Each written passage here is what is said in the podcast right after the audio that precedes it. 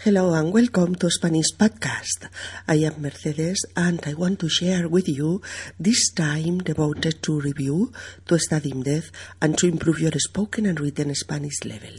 My regards from Barcelona, our place of residence. You can come visit us to www.spanishpodcast.org where you can get guides of all episodes and you can find too our section of photographs with comments to improve your reading Spanish level. This week, La Pedrera from Gaudí in Barcelona, of course. Bienvenidos amigos a Español Podcast. Soy Mercedes y quiero compartir con vosotros este tiempo dedicado a repasar, a profundizar y a mejorar vuestro nivel de español hablado y escrito. Saludos desde Barcelona, nuestra ciudad de residencia. Puedes venir a visitar nuestra web a www.spanishpodcast.org, donde encontrarás las transcripciones y las guías de todos los episodios, así como nuestra sección de fotografías comentadas, para que puedas mejorar tu competencia lectora en español. Esta semana uno de los monumentos más sorprendentes y bellos de la arquitectura modernista catalana, la Pedrera de Gaudí, en Barcelona, por supuesto. En mi opinión, primera parte. Ahmed es de Marruecos, Brigitte de Alemania, Michel es de Francia, Marcello de Italia, Sonia es de Polonia, Paul de Reino Unido, Helga es de Dinamarca, Sofía griega, Alexander es de Ucrania y John es de Estados Unidos. Su profesor de español es José María. Todos ellos están estudiando español. José María, el profesor, propone hoy un tema de debate. ¿La sociedad española es una sociedad racista? ¿Son xenófobos los españoles? ¿Discriminan a los extranjeros? El objetivo de plantear un debate es que sus estudiantes repasen y consoliden el uso de fórmulas para introducir las propias opiniones en el debate. El profesor plantea el tema de la siguiente forma. Vamos a opinar sobre si creemos que la sociedad española es racista o si creemos que no lo es. Vamos a intentar exponer nuestro punto de vista, así como escuchar y debatir el de los otros. Podéis hablar en general o de vuestra propia experiencia. ¿Qué os gustaría decir? Ah, a mí me gustaría decir que, en general, los españoles no son excesivamente racistas, pero que hay colectivos de edad, por ejemplo, o con una cierta ideología que sí lo son. ¿Qué pensáis sobre lo que dice Ahmed? Eh, yo pienso que tienen muy en cuenta el color de la piel o, cómo vas vestido. Mm, si eres de piel oscura o te ven con aspecto de estar necesitado, mm, entonces desconfían. Te ven muy diferente a ellos y toman distancia. Ah, pues mira, Sonia, yo creo que esto se ha convertido actualmente en un problema porque ahora es cuando llega mucha más inmigración que antes a España. Y ahora se plantea por primera vez la mezcla social a todos los niveles. Ah, ¿Estáis de acuerdo con lo que plantea Paul? Mm, yo estoy de acuerdo en parte. Estoy de acuerdo en que actualmente llegan muchos emigrantes a España. pero no estoy de acuerdo en que esta sea su primera experiencia de emigración. Miles y miles de españoles tuvieron que emigrar en los años 50 y 60 a otros países europeos para poder ganarse la vida. ¿Qué os parece el punto de vista de Brigitte? Mm, a mí me parece que los años 50 y 60 quedan demasiado lejos. No pueden recuperarse como experiencia actual. No es suficiente para comprender eh, lo que pasa ahora. Oh, bueno, Alexander, en realidad los sesenta quedan lejos para nosotros, pero no para los abuelos de los jóvenes españoles, que son los que realmente emigraron. Bien, Michel. ¿Otros puntos de vista? Eh, desde mi punto de vista, mm, es importante la experiencia de un país en relación a la emigración. Eh, vamos a ver, John, ¿a qué te refieres cuando dices experiencia de emigración? Pues me refiero al tiempo que ese país eh, lleva recibiendo inmigrantes. Estados Unidos, por ejemplo, es un país que recibe inmigrantes de numerosos lugares del mundo, pero desde hace muchos, muchos años. Ya en los siglos XVIII y XIX vinieron grandes masas de población africana, china, japonesa, europea, eh, latinoamericana, etcétera, que aún continúa. Eh, sí, mm, pero creo que en Estados Unidos también ha habido y hay racismo, mm, con los de dentro y con los de fuera. Eh, sí, Helga, es cierto, pero también lo es que la gran mayoría de ellos se han integrado totalmente en la sociedad americana. La sociedad americana es una sociedad híbrida. Ah, a mí me gustaría añadir otro punto de vista. Yo creo que, que hay miedo. Hay miedo de que el inmigrante venga a, quitarte lo que es tuyo. Te quita tu trabajo, te quita tu dinero, te quita a tu hija casándose con ella, en fin. Mm, mira, Marcelo, yo no estoy del todo de acuerdo. Mm, creo que la mayoría de la gente, en todos los países, lo que valora es que seas buena persona, que tengas buenas maneras, que, trabajes. E, es lo mismo en, todos los sitios. Eh, yo no estaría tan segura. A mi modo de ver, por encima de todo, hay estereotipos racistas que funcionan siempre. Eh, Sofía, ¿qué quieres decir exactamente? ¿Podrías especificar un poco más? Eh, lo que quiero decir es que hay como una tendencia a culpar a los inmigrantes de los males del país. Mm, pondré un ejemplo. Un español roba un bolso y es un sinvergüenza. Pero un inmigrante roba un bolso y es porque es inmigrante. Eh, ¿Cómo veis lo que dice Sofía? Mm, yo estoy bastante de acuerdo con ella.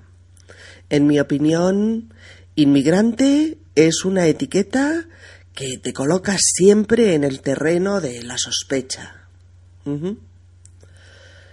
Eh, me gustaría saber qué opináis al respecto.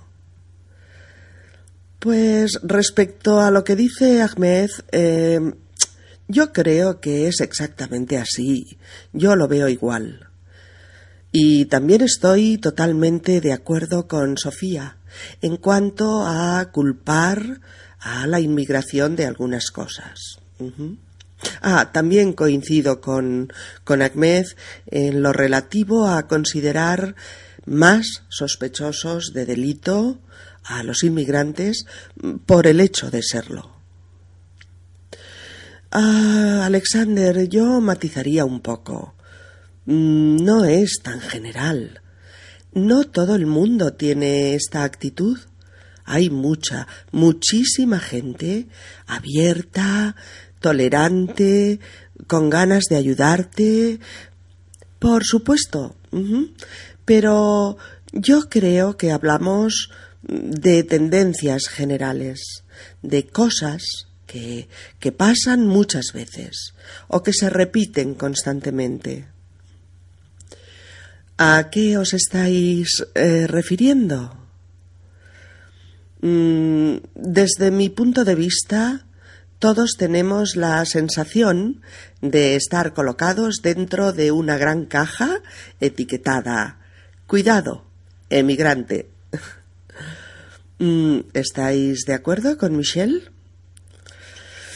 Eh, yo no estoy del todo de acuerdo. Mm, creo que no podemos generalizar. ¿De acuerdo?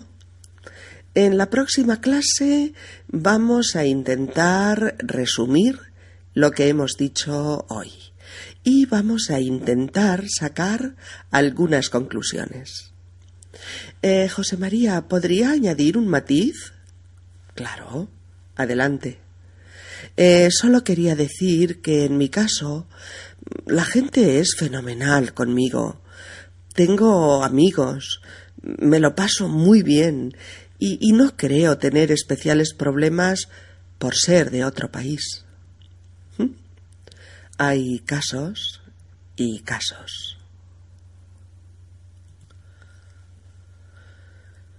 En nuestra pequeña historia de hoy Estamos en una clase de español. Los alumnos provienen de diversos países. El profesor propone debatir un tema complejo. Si la sociedad española es o no racista. Si en España existe xenofobia. Si existe hostilidad hacia lo extranjero. La intención del profesor es que los alumnos practiquen diversas formas de introducir sus opiniones, formas que eh, faciliten el debate y que hagan fácil el diálogo sobre el tema.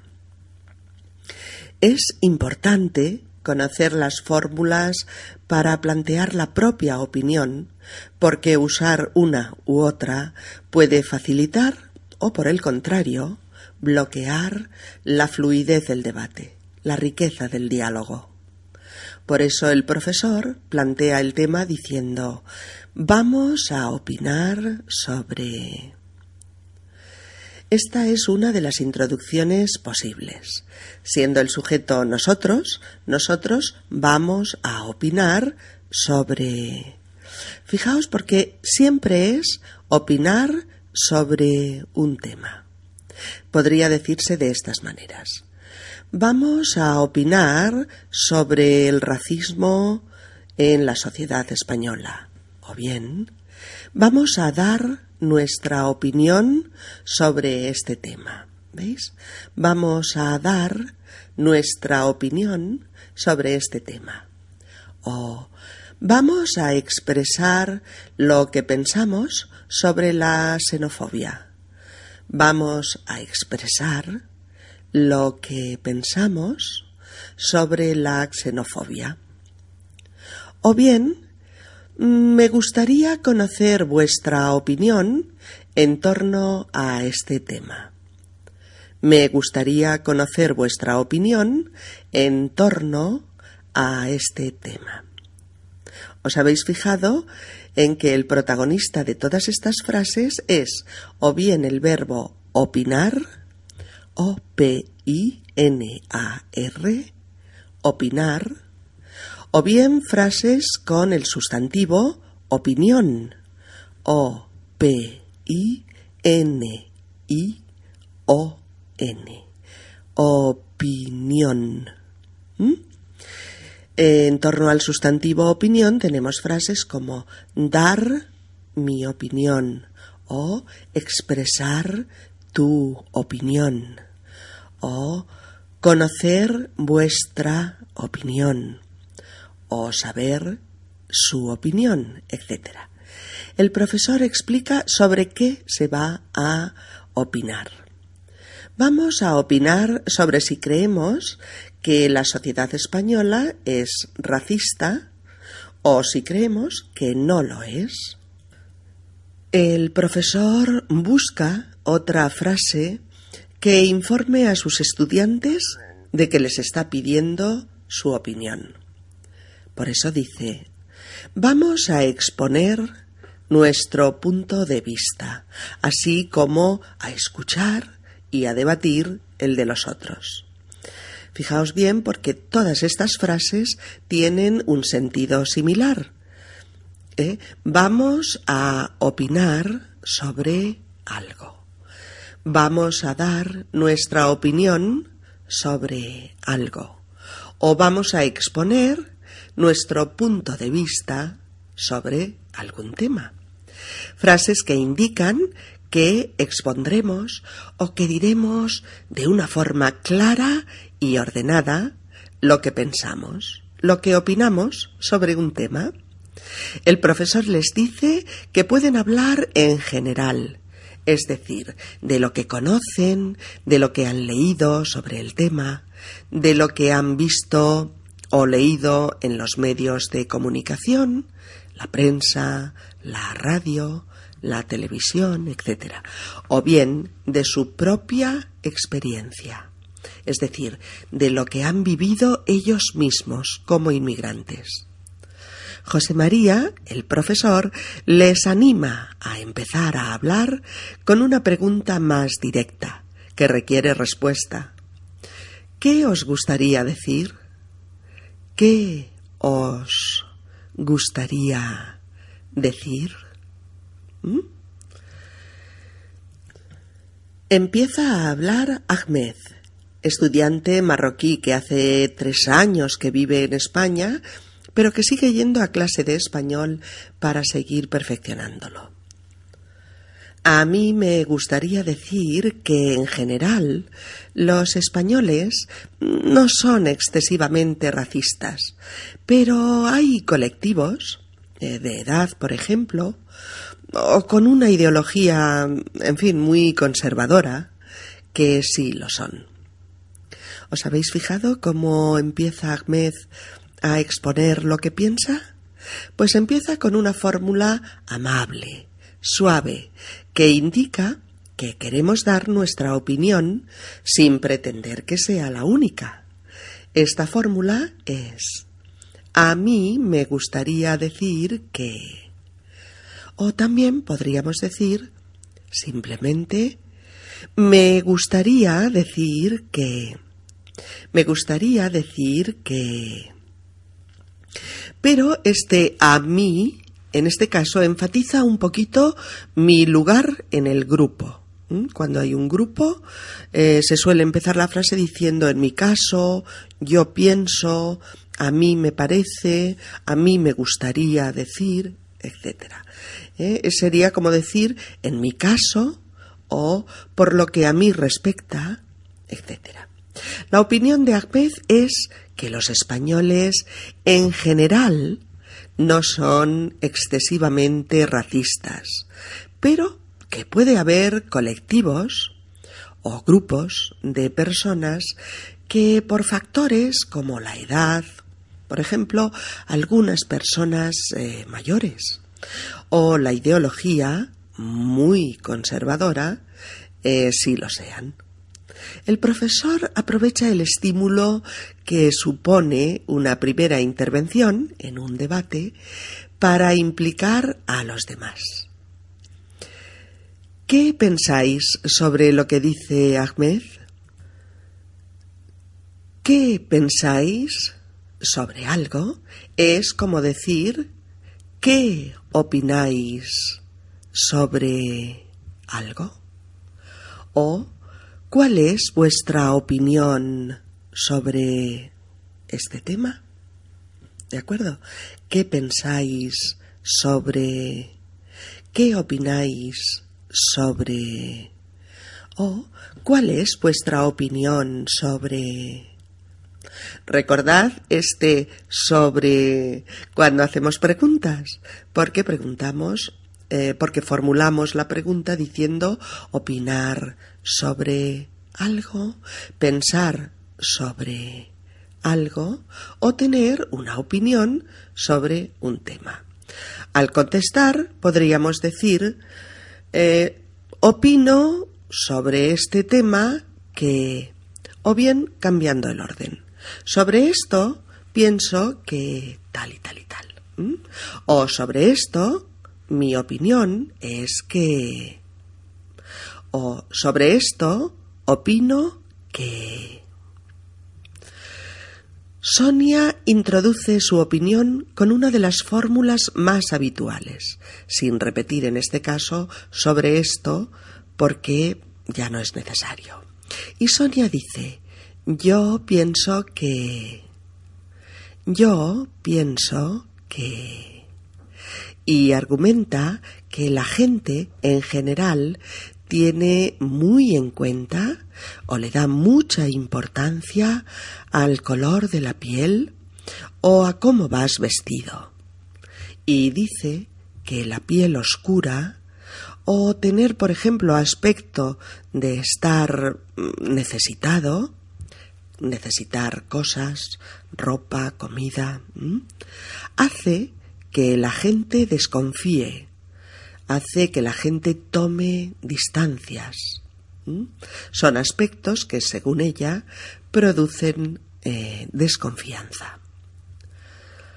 Paul, nuestro amigo británico, inicia su turno de opinión con otra de las maneras mayoritarias para hacerlo, que es yo creo que yo creo que tanto yo pienso que como yo creo que se usan constantemente tanto en el lenguaje diario como en una situación formal de diálogo o, o de debate. La opinión de Paul es que la inmigración en España es actualmente un mayor problema que antes porque ahora llegan a España muchos más inmigrantes que antes y ello hace que la sociedad se plantee por primera vez una auténtica mezcla de culturas, religiones y maneras de ver el mundo. Eh, decimos una mezcla. M, E, Z, C, L. Mezcla. Pues una mezcla es una combinación de cosas diferentes, pero que conviven juntas. Por lo tanto, una sociedad que se plantea una mezcla de culturas, religiones y costumbres diferentes es una sociedad dispuesta a una convivencia heterogénea. El profesor les pregunta si están de acuerdo con lo que plantea Paul, si ven el tema de forma similar. Eso es, estar de acuerdo. Brigitte, eh, nuestra amiga alemana, expone que está de acuerdo, pero solo parcialmente. Por eso inicia su intervención diciendo mm, Yo estoy de acuerdo en parte. Yo estoy de acuerdo en parte. Yo estoy de acuerdo en parte. En parte, P A R T E, en parte es estar parcialmente de acuerdo, es decir, coincidir con una parte de la exposición de Paul, pero no con su totalidad. Y Brigitte plantea que está de acuerdo en que actualmente llegan muchos emigrantes a España, pero que no está de acuerdo en que este sea el primer contacto de la sociedad española, es decir, del conjunto de los ciudadanos españoles, con el fenómeno de la emigración, puesto que muchos, muchísimos españoles tuvieron que emigrar a otros países en los años 50, 60 e incluso en los primeros años de la década de los 70 para ganarse la vida. Ganarse la vida, ganarse la vida, quiere decir obtener los medios económicos, fundamentalmente, que te permiten vivir con las necesidades básicas cubiertas ganarse bien la vida es diferente. En este caso sería obtener esos medios, pero para vivir bastante bien. Un buen sueldo, un buen trabajo, posesiones, etc. José María les pregunta a todos que qué les parece el punto de vista de Brigitte, que qué les parece eh, su opinión. Y Alexander nuestro amigo ucraniano da su opinión empezando por A mí me parece que a mí me parece que recuperando así la expresión usada por el profesor. El profesor ha preguntado ¿Qué os parece su punto de vista? ¿Qué os parece su punto de vista? Y él contesta A mí me parece que los años sesenta están demasiado lejos. A mí me parece que los años sesenta quedan demasiado lejos.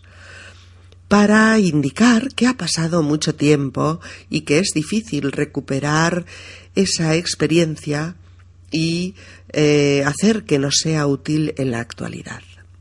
Michel, nuestro amigo francés, interviene mm, resituando un poquito lo que acaba de decir Alexander. Y dice, bueno, en realidad, bueno, en realidad, ¿veis? Cuando iniciamos una frase así, en realidad, es porque vamos a matizar algo de lo que se ha dicho antes. Y probablemente eh, añadiremos algo más. Efectivamente, Michel dice que los sesenta quedan lejos para los jóvenes, pero que esa fue la experiencia vivida por los abuelos de los actuales jóvenes españoles. Sí, sus abuelos fueron los emigrantes de los cincuenta y de los sesenta. El profesor les anima a seguir participando. ¿Otros puntos de vista? ¿Otros puntos de vista? John, nuestro amigo estadounidense, interviene así. Desde mi punto de vista, es importante la experiencia de un país en relación a la inmigración. El profesor ha dicho otros puntos de vista y John inicia su intervención contestando a este enunciado desde mi punto de vista, desde mi punto de vista, José María le pide que precise un poco. ¿A qué te refieres cuando dices experiencia? ¿A qué te refieres cuando dices experiencia? Y John responde a esta pregunta con el mismo verbo. Me refiero a... Me refiero a... John se refiere a si un país lleva o no mucho tiempo recibiendo inmigrantes. Pone el ejemplo de Estados Unidos, país que lleva recibiendo grandes oleadas migratorias desde hace siglos. Helga, nuestra amiga danesa, protesta suavemente con un Ah, sí, pero creo que... Primero dice sí, de acuerdo, pero a continuación dice, pero creo que... para indicar que si bien Estados Unidos tiene una gran y dilatada experiencia en acoger inmigrantes, eso no evita que también allí exista xenofobia y exista racismo. Y añade, con los de dentro y con los de fuera. con los de dentro, los de dentro, se está refiriendo al racismo ejercido sobre los propios americanos y cuyo ejemplo más patente es el racismo secular ejercido frente a los ciudadanos afroamericanos. Y con los de fuera, con los de fuera, es decir, eh, el racismo ejercido con los extranjeros, con los ciudadanos de fuera de Estados Unidos, ciudadanos de otros países. John está de acuerdo. Sí, cierto. Sí, cierto. Pero añade algo que Helga no ha dicho. Eh, sí, es cierto, pero también lo es que es una sociedad híbrida, mezclada, quiere decir. Cuando decimos esto es cierto, pero también lo es que esto es cierto, pero también lo es que es porque añadimos un aspecto que el otro no ha contemplado o no lo ha dicho. Marcello, nuestro amigo italiano, participa ahora por primera vez en el debate así. A mí me gustaría añadir otro punto de vista. A mí me gustaría añadir otro punto de vista. Esta es una forma amable de añadir tu opinión, expresando al mismo tiempo que todas las anteriores te parecen igualmente importantes. Es otra de las formas comunes usadas cuando participamos en un debate y queremos introducir mm, educadamente nuestro punto de vista. Decimos, a mí me gustaría añadir otro punto de vista y el de Marcello es que hay miedo de que los que vienen de fuera te quiten lo que crees que es solo tuyo. Tu trabajo, tu dinero o tu hija, pone Marcello como ejemplos. Elga discrepa no está totalmente de acuerdo con Marcello e introduce su opinión de forma suave, sin invalidar lo que acaba de expresar su compañero. Por eso dice mm, Yo no estoy del todo de acuerdo. Creo que. Yo no estoy del todo de acuerdo. Creo que. Fijaos, no dice bruscamente Yo no estoy de acuerdo esto, esto sería una forma muy, muy severa de expresar el desacuerdo, eh, sino que usa una forma que invita a continuar el debate. Yo no estoy del todo de acuerdo. Creo que se valora en general que seas trabajador, que seas buena persona. Sofía, nuestra amiga griega, le dice a Elga que cree que está equivocada, o al menos que no está del todo en lo cierto, pero se lo dice muy bien, con suavidad. No le dice estás equivocada. no. Le dice yo no estaría tan segura. Yo no estaría tan segura. Siempre el bendito condicional para no resultar brusco o cortante. El lenguaje sabe qué usar para invitar al otro a no sentirse descalificado y a querer seguir participando. ¿Eh? No dice estás equivocada. Tampoco dice lo que dices no es verdad. o bien estoy en total desacuerdo contigo. Claro que no. No dice tampoco, ¿pero tú estás segura? Fórmulas todos, todas ellas un poco más severas, un poco menos amables. Sofía dice, yo no estaría tan segura. Yo no estaría tan segura. ¿Qué es? Yo en tu lugar no estaría tan segura. Es como decir, lo que dices quizá es así, pero pero puede haber más aspectos. Bien, amigos, es un tema apasionante, pero la segunda parte de nuestra explicación la dejaremos para nuestro próximo podcast, en el que acabaremos de revisar todas estas formas de expresión de las opiniones propias que hemos empezado en este nuestro podcast de hoy. Well, my friends, it's all for today. Thanks for your listening and for your companionship. I'll meet you in the next podcast with new issues, new vocabulary, and new expressions that help you to improve your Spanish language. You can see the transcriptions and guides of all episodes in our web www.spanishpodcast.org where you can find too our section of photographs with comments to improve your reading Spanish skills. This week, La Pedrera from Gaudí in Barcelona, of course. Our best regards. We'll see you soon. Bye. Bien amigos, es todo por hoy. Gracias por vuestra escucha y por vuestra compañía. Nos vemos en el próximo Español Podcast con nuevos temas, nuevo vocabulario y nuevas expresiones que os ayuden a mejorar vuestro español hablado y escrito.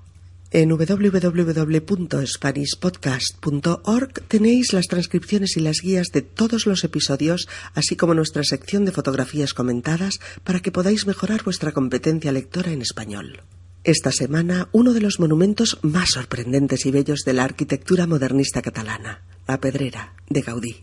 Saludos muy cariñosos. Adiós.